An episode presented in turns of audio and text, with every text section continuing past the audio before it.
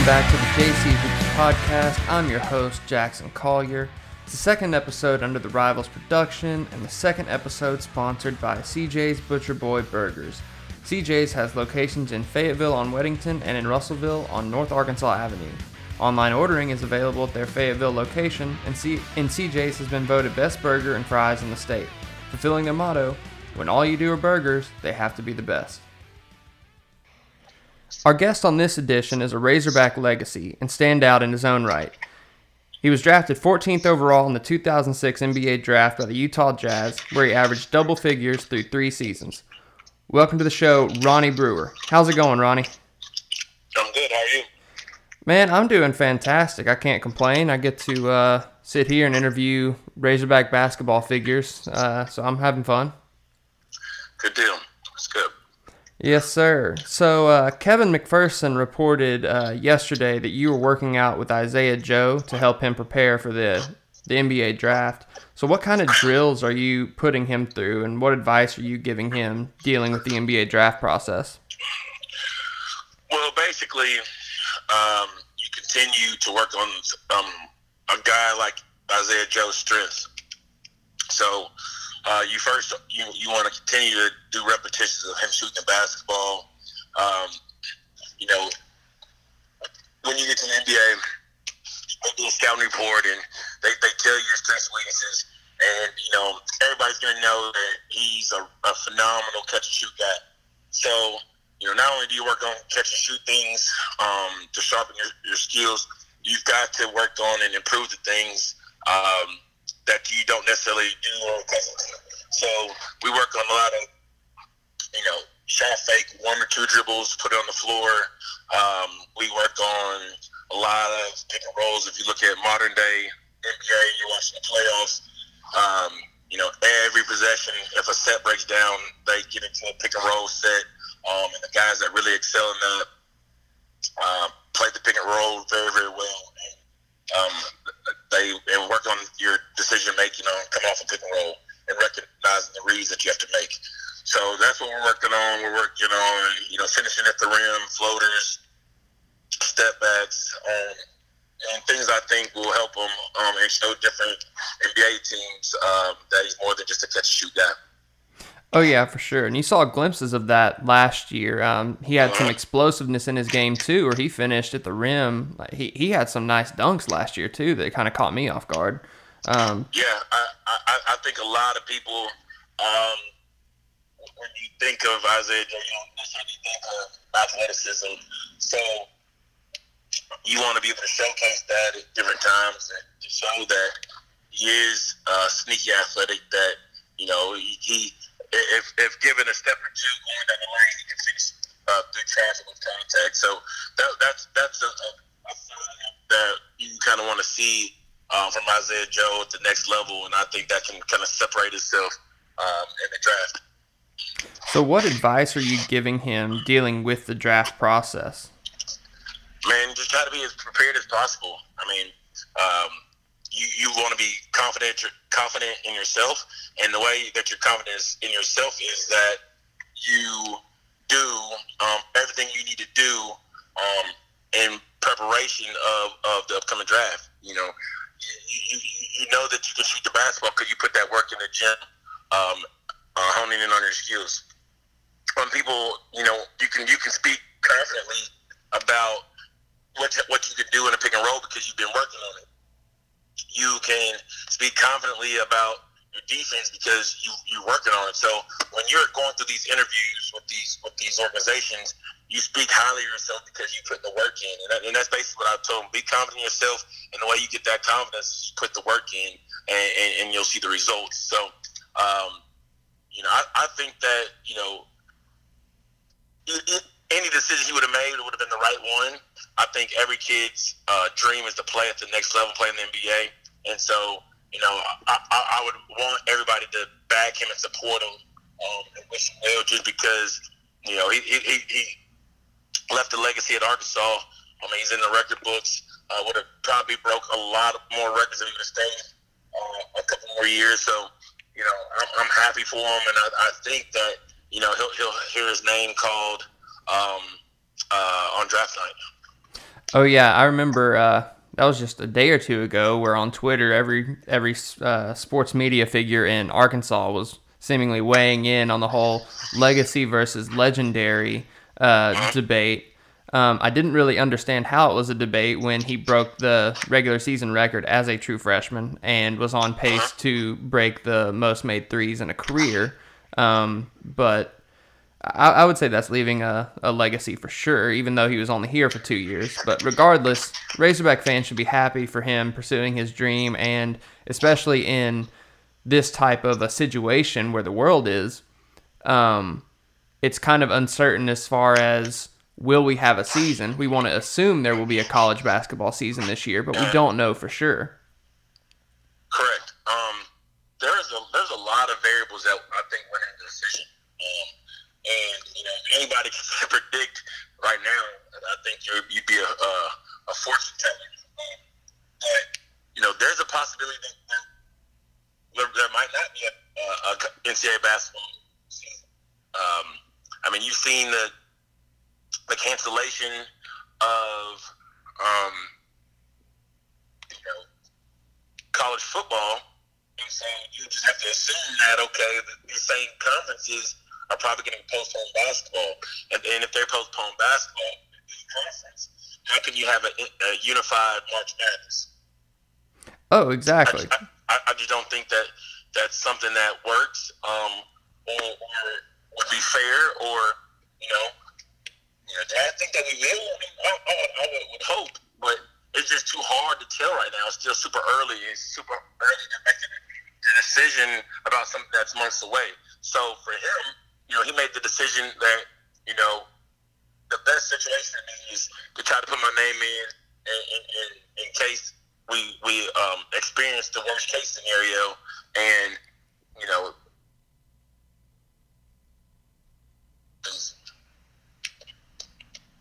Right. And uh, obviously, th- there there was one question I had because I think there was a uh, a combine deadline. Did he is he going to miss the combine if they do have it um, because of him coming back to school uh, initially and then declare uh, de- deciding to declare again after? No, I don't. I don't, I don't think that he'll he'll miss it. Um, you know, the NBA is very, very, very good at you know working with people um, and and know, under the circumstances, they've got to give him the benefit of the doubt if he did or would have missed it. That I let him, um, you know, still participate. Um, you know, he, he's he's a guy that's on a lot of guys' radars, and I think that that the NBA, you know, organizations are going to want him to be there so they can get a, look at him indeed do have uh, NBA Combine this, this year. Was that your first time working out with Isaiah? Um, I've been around Isaiah quite a bit. Um, you know, just the relationship I have with his dad, Gary Joe, is you know one of the directors of the Arkansas Hawks, the team that I played for um, as a kid. Um, and just you know, you know, he went to Northside. My dad went to Northside, and I had a cousin that was playing played with him, and so I, I'd be down there a lot and, you know, be in the gym, rebound for him and just watching. And I was at university uh, quite often, you know, you know, when Coach A was there and even now with Coach Muntz, I, I, I watched a lot of practice last last year. So it's, it's, it's not the first time I've been around him. And, you know, I, I feel like every single time I, I see him, um, he gets better and better and better. Um, and, his, and his shooting stroke gets more consistent and more consistent. And, and he's starting to realize um, when he does miss, he, he, he realizes why he misses.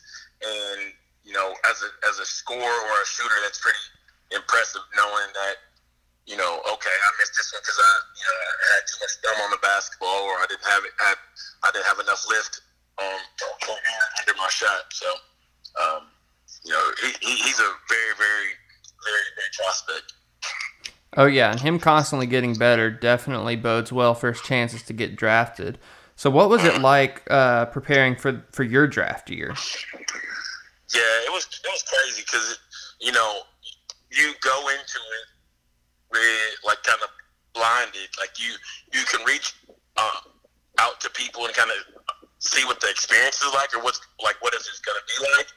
But um, you know, it's it's different than when you when, when you actually experience it firsthand, and and experiencing it firsthand, you know, it's it's it's an awesome experience. You know, going in, be able to meet with all the general managers and owners of, of, of the organization and the head coaches and assistant coaches, um, just to get to know those guys off off the court. Um, they're trying to get to know you as a person and relate to you as best as possible, and it allows you to just be yourself. Um, and then like the on court stuff is, you know, as a basketball player and a, and a guy that has like you know you have the, the dreams of making to the NBA.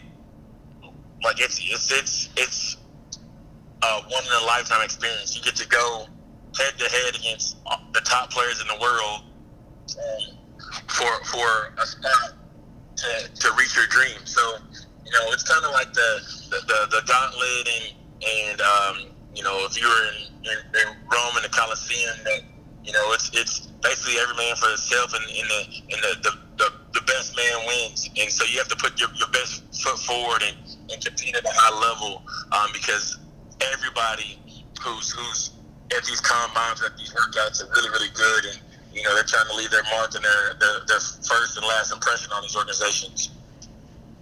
Oh yeah, for sure. You got to stand out in all all facets of your game, on the court and off the court, just because you're mm-hmm. competing against top notch competitors uh, on both sides. Is the process different now than it was for you going through the entire NBA draft and all that kind of stuff? I mean, it seems like now we're in an age where there are a bunch more um, one and done guys, whereas you were playing college basketball. You left as a junior and were yeah. 14th overall. Um, you don't see that as often. I mean, you still see it occasionally uh, nowadays, but you don't see it as often. Yeah, you know, NBA scouts, you know, they get paid to do do a job, um, and they're very good at it. So, you know, not only do they draft people off potential, they they draft people off off of resumes. Um, so, to me, you know, there's always been young players drafted. There's all you know dating back to when they were allowing people coming out straight out of high school. Um, but um, you know, I think it's fairly the same. Um, I, you know, social media might be more prevalent now, and you know how they cover each prospect. You know, each prospect might have more uh, uh attention just because um, that's the day of age we're right we're in right now with technology.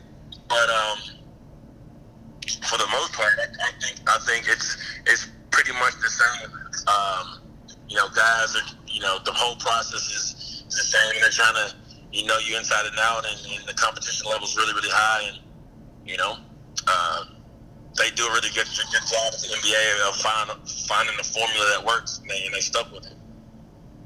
So obviously you were invited to the actual draft, so you had to be at least somewhat aware uh, that you were going to go in the first round, or at least had a good idea that you would be um, being invited. Um, but were you aware at all of how high you'd be drafted, or is it still pretty much a surprise to go 14th overall? The the, the night of the draft is is hectic, and it's everything is a surprise. You know, literally up until the the the second you get picked. I mean, there were times where, you know, um, during the draft, they they make a, a team would make a pick. My agent would get a call. They'd hand me the phone when the like during a commercial when the cameras weren't on us, and literally start asking me questions, Q and A me right then and there. And so it's like, you know, super. It gets super serious thing because it's like you know, am I giving the right answer? Am I getting the wrong answer? But you, you do have an idea that you're going to get picked in the first round because they, they wouldn't have invited you if you weren't. But um, it, it gets pretty uh, hectic and nerve like nerve wracking because you don't know where you're going to end up going. And you obviously had a really productive career in Utah, especially your second and third years. Uh, you started every single game but one in those two years. Averaged 13 points a game, led the team in steals. Um, and growing up, I was a massive Hog fan, and um, you were actually the first person, uh, first Razorback player that I watched. It was like, holy cow, how did he do that? Um, so I would always search for your highlights as soon as I saw you get drafted. And one of the videos I came across when I was young uh, was Deron Williams being asked mid-season about you being traded, and he was he was very hurt and dejected, and, and the team seemed hurt, and Deron Williams even called you a little brother in that uh, in that little segment. Um, what went through your head when you found out that you were being traded? well, um, you know, you, you, you kind of you quickly find out that you know it's it's not about basketball. It's, it, it, it's, it becomes about business, um, and you know that's not uh, relevant at, at, any point in time uh, until that that exact time, because um, like you know starting all the games, um, you know, like you said, leading the team in steals, you know, you know playing alongside some all stars, still contributing at a high level. You know, you think that okay, well, my job security is super safe. You know, I'm doing exactly what they want me to do. You know, the coach loves me. You know, uh, I'm somebody he can count on um, down the stretch, and um, you know, I have a really good relationship with, with, with the community up there, the fans, and then you know, you have a meeting with the head coach, and you know, he comes out and he says, you know, hey Brewer, booze, you know, y'all need y'all need to start playing more freely.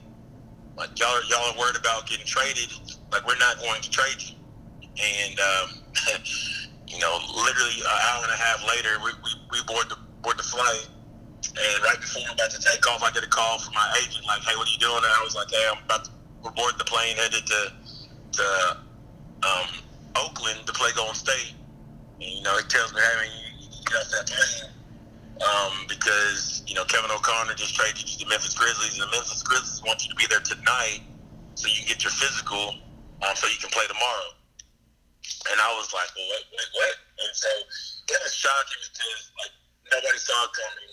You know, the coach just said that I wouldn't get traded, and you know how much he believed in me, and that you know I need to play more freely because know I'm not we're not going anywhere. And, and then you know a little bit later you, you, you hear you, you're traded. So I, I think everybody was was shocked. Um, you would think that you know if you trade one of your starters, um, that that's a, a really good contributor uh, and a great team player, um, that you would at least get a piece back or or do something. But you know, it, it was all about money and uh, and not keeping the, the core group of guys together and and you know they were going in different directions. So that was okay with it. We, we ended up going to Chicago. Me, Kyle, and Boos, you know, called each other and was like, "Hey, man, let's team up again. I think this is a really good opportunity, and I think it worked out pretty well for us all."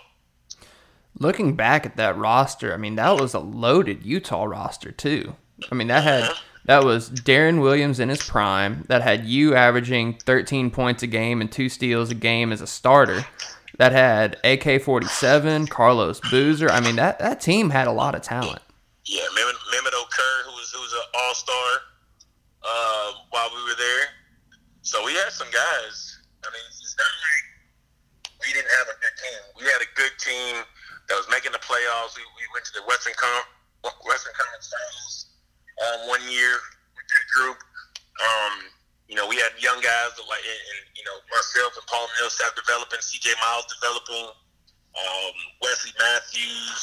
Um, you know, we had Eric Maynor at one point. So, uh, so we, Kyrylo Fesenko, um, Kosta Koufos. We, we, had, we had some nice pieces to go alongside our team, and so we thought, you know, hey, you know, this year's going to be our year that we, you know, we get over that hump and, and we, we knock the Lakers off, or this is going to be a year that you know, we beat the Spurs, and you know, unfortunately that never happened. But I mean, a lot a lot of NBA teams can say that, that that didn't happen for them. They didn't they didn't beat the Lakers. They did beat the Spurs. Um, you know, they, they had a nice little dynasty going for a while. So um, it was just unfortunate. And I, th- I I really think that if the Jazz could do it all over again, they would. I think they would have played their cards a little differently.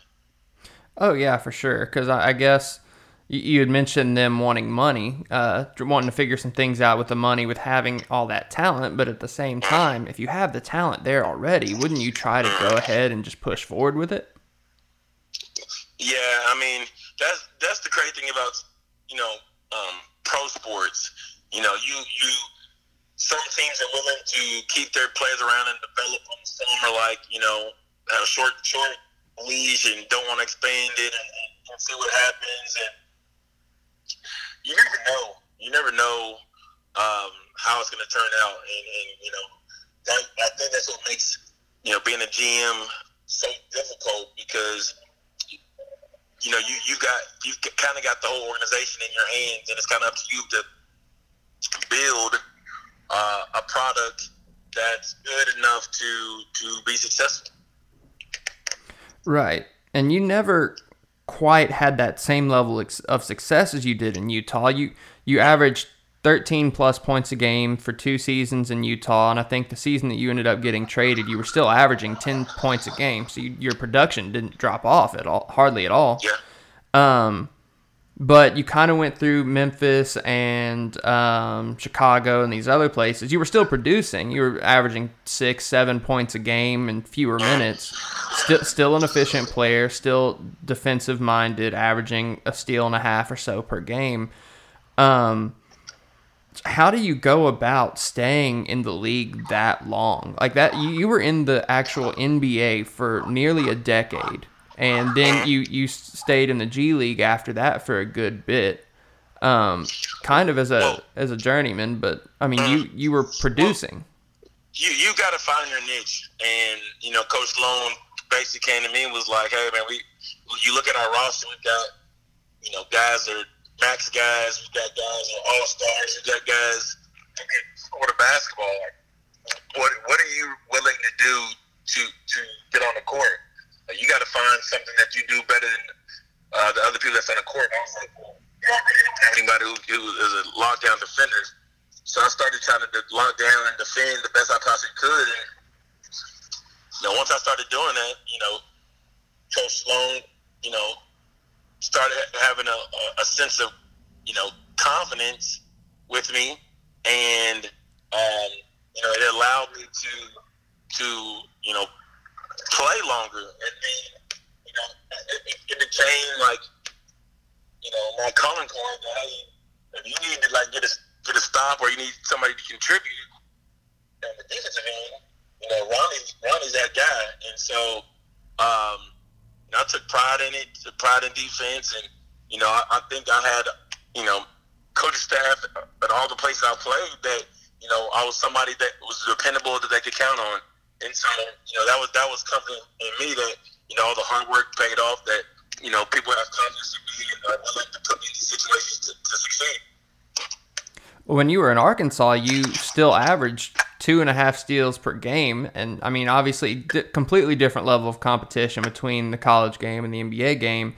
And you were obviously six seven, really long, playing a, a wing position uh, in college but you still managed almost to match your steal per game stat in the NBA by the time you were starting at Utah. Um, how did you make that adjustment on the defensive, or was it much of an, an adjustment on the defensive side of the ball? Um, did it take more uh, work to get better in the NBA, specifically defensively? Was it more length in college, or were you always a good defender? How, how does that work? Were your stats lined up almost identically? You talk to my coaches, you know Arkansas, they would they would they would say, you know, you know where, where did this lockdown defender come from? Because in college, you know, you wasn't a super lockdown defender, but I used to tell the coaches like, hey, I'm I'm a I'm a uh, position defender. Like if I'm always in the right position, like that makes me a great defender. And so I was always taught, you know, to be in help uh, to rotate over, you know, everybody should put all all the defense should be on the string. If one player moves, the whole defense is supposed to shift and move, and that's basically what I did. And you know, you know, I got got taught by some really good coaches at a young age, and was able to read the passing lanes and get steals. And you know, I did it in college, and and you know, it, it translated well in, into the pros. And you know, it, it's something that just came about being at the right place at the right time. Um, and I tried to do that as much as I possibly could.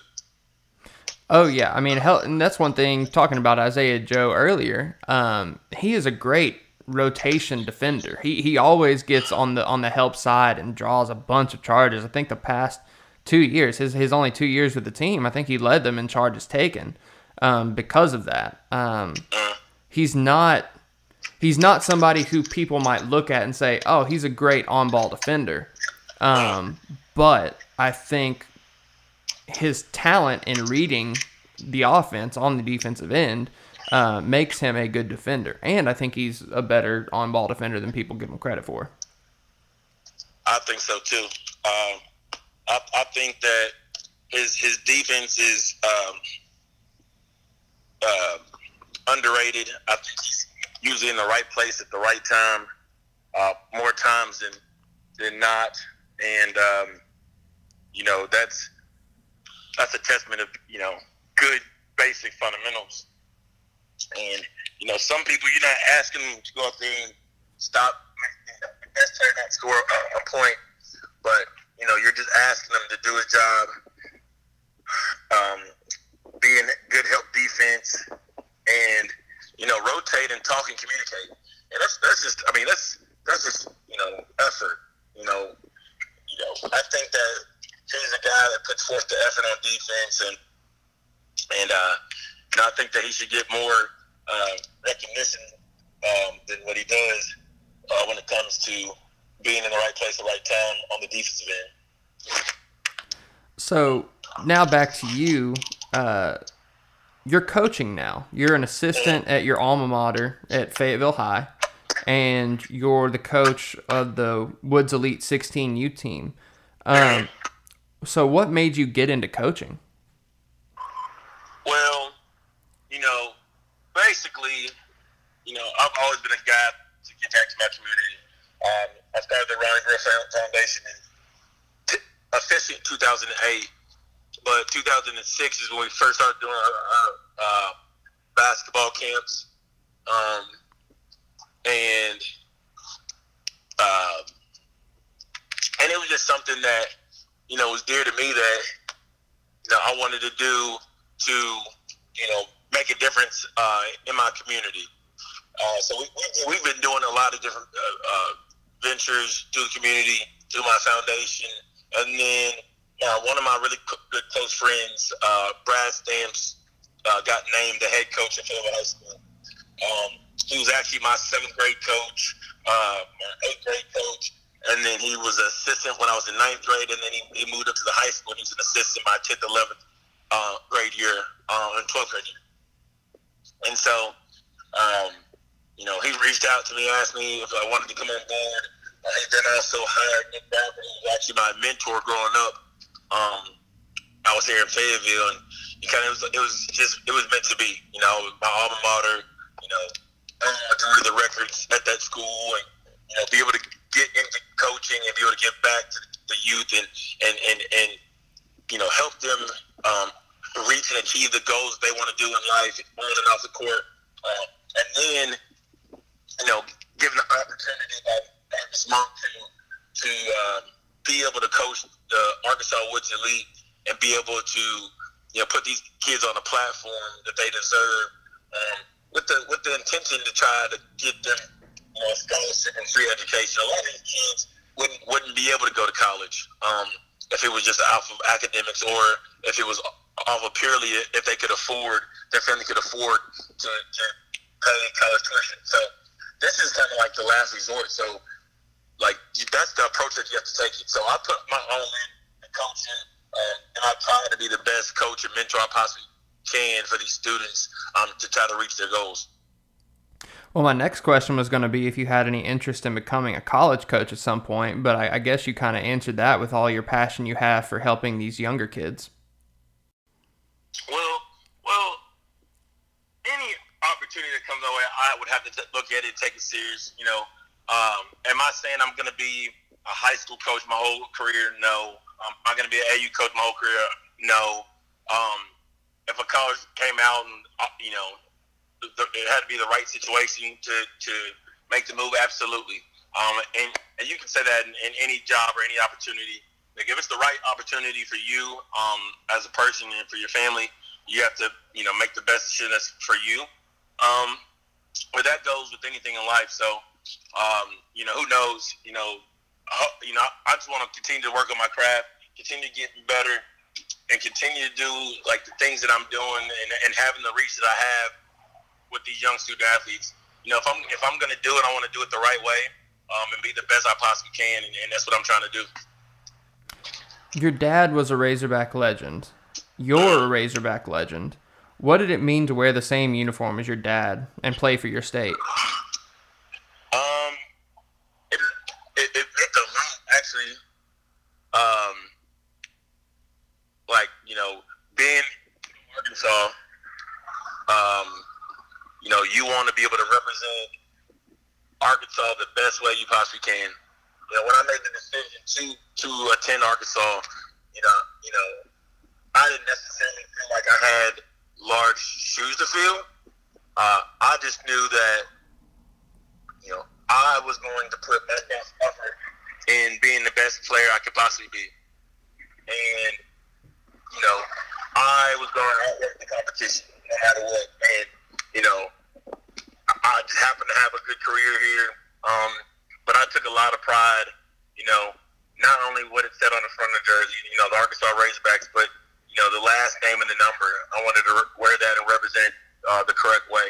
Um, and it was more, more. I took more pride. You know, it, it says Arkansas, but I, I took more pride being from Fayetteville and Fayetteville, coming to your home university, be able to play in front of your friends and your family, your your, your former mentors. You know, people that you went to church with, uh, coaches. I mean, you able to see those guys on the stands um, and be able to know deep down inside that you know you did everything you possibly could um, to to represent Fayetteville and, and, to make the people from Fayetteville proud, and, and and hopefully everybody in the state of Arkansas proud as well. I can tell you from experience, you made pretty much everybody in the state of Arkansas proud. you you turned many, uh, you turned an entire generation into rabid Razorback fans. Uh, myself being one of them. Um, you were the first Razorback player that I remembered watching growing up. I was born in 1996, and I think you okay. you committed and started playing in 04 to 06, I believe. Mm-hmm. So I was eight to to ten years old or eight to eleven years old watching you play, and those are my first memories of, of Razorback basketball. Do you have a favorite memory or a favorite moment while you were at Fayetteville? Um, I mean, it could be to like my first, my first is to my teammates, and that was very memorable because it kind of, you know, said that you made it, and you know this is this is real, and you know now it's time to either you put up or shut up, and you know I, I loved every moment of that. You know to you know the, the bumps and, and lumps that we took up our freshman year to improving our sophomore year to you know my junior year, you know beating Tennessee when they're ranked, beating Alabama when they're ranked, beating uh, uh, Florida when they're ranked you know, LSU, Vandy, you know, it's, that that year was, was special, and it kind of let everybody know that you know where turn the corner, and I I took a lot of pride into you know trying to change um, the culture of Arkansas basketball and get it back to what it used to be um, when Eddie Sutton and Nolan Richardson were, were strolling the sidelines.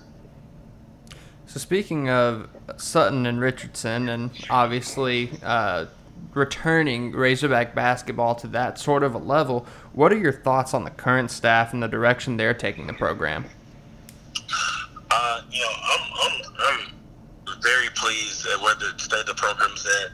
I, I think it's in very good hands with Coach Muss. Um, you know, I think he rubs the people um, outside of Arkansas um, the wrong way as far as coaches, and that's to me that's awesome. So that means that you're doing something right if if, if you're getting attention from all these other people. Uh, I, know that um, young athletes uh, are intrigued by him because you know uh, you know now as he talks the talk, he walks the walk, and you know he's been there, done that, and he's coached at the highest level. Um, you know, you you can't you can't tell a student athlete about uh, the NBA or potentially going to the NBA um, if you don't know that much about the NBA. And so, um, he he is um, doing a great job, a great job, and um, you know, I, I, I think that it's only going to get better, and I think he's consistently um, sign bigger and better recruits. And, you know, I have a lot of faith that, you know, you'll see a national championship uh, come, come Arkansas's way just because uh, the preparation, uh, the, the attention to detail, um, the way that he's changing the culture and, um, you know, his social media presence, he's more in tune with uh, society, what's go- what's going on right now. So, as as a as a fan, you know, to know that he's reaching, he's hitting the the the the, the, the student athletes that um, can relate to him. That's that's always a positive, and I think that's going to allow him to, to turn the corner and be one of the elite coaches while he's here at Arkansas. All right, so everybody listening to this, you heard it here first. Ronnie Brewer said Muscle Musselman's going to win a national championship at Arkansas, just for what it's worth. Yeah. I I completely agree with that, though. I really do think with the talent that he brings in, his coaching style, um, his philosophy of the game in general, um, I just think players will love playing for him, and players will continue to come who want to get to the NBA, who want to better themselves, and we'll keep seeing better and better recruits coming through the program. And, and, and his, his his his his philosophy and his um, kind of blueprint to success is a lot different than a lot of coaches in the United States too. You know, he's more intrigued by you know grad transfers. He's more intrigued by JUCO guys. These are these are already ready to go guys that's proved themselves at, at a high level. You know, when you mix those guys in with some young guys, um, and your culture just continues to grow and gets better. And you know, that's what I see that he's doing. Like he's to consistently get, you know, high recruiting classes because again he relates with the guys coming out of high school. But he also to these, these JUCO grad transfers who want to make it to the NBA. You know, they got one year or two years of eligibility left, and, and they, they all they want to do is just make it. And so, um, I feel like that that blueprint for success is a good one. Um, and he's going to continue to do it, and I think he's going to continue doing it. I think he definitely will continue to follow that same blueprint. I think he will continue to win. I, I at least hope so. and uh, hopefully we see um, if there is a season, hopefully there is a season, knock on wood, uh, we see a big step from year one to year two because. Uh, according to many Razorback fans, and again myself included, he he really exceeded expectations in his first year. And so I'm, I'm excited to see what he can do year two and onward. Yeah, I, I think that um, brought a lot of excitement back to you know Razorback fans. Uh, his, his intensity on the sideline, his passion for the game, and, and, and for helping his players uh, is, is second to none. And so you know to to see that, to see how many games they won, and then to dissect, okay, well, you know, we, our second best player was hurt majority of the year or was playing injured majority of the year. still won 20 plus games. Um, and then I of I signed the, the top 10 recruiting class in the country. And up until this week when Isaiah Joe announced that he's going pro, you you got uh, a returner, you know, SEC Player of the Year on your roster. And you're sitting really, really pretty.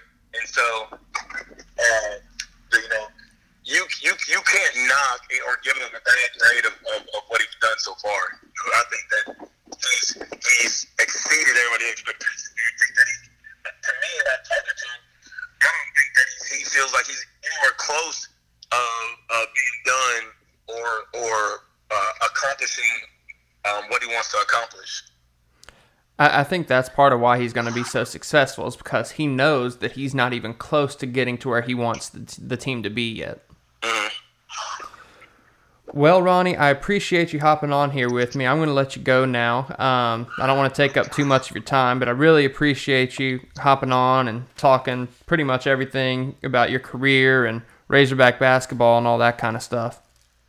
Yeah, no problem, man. Thanks for having me.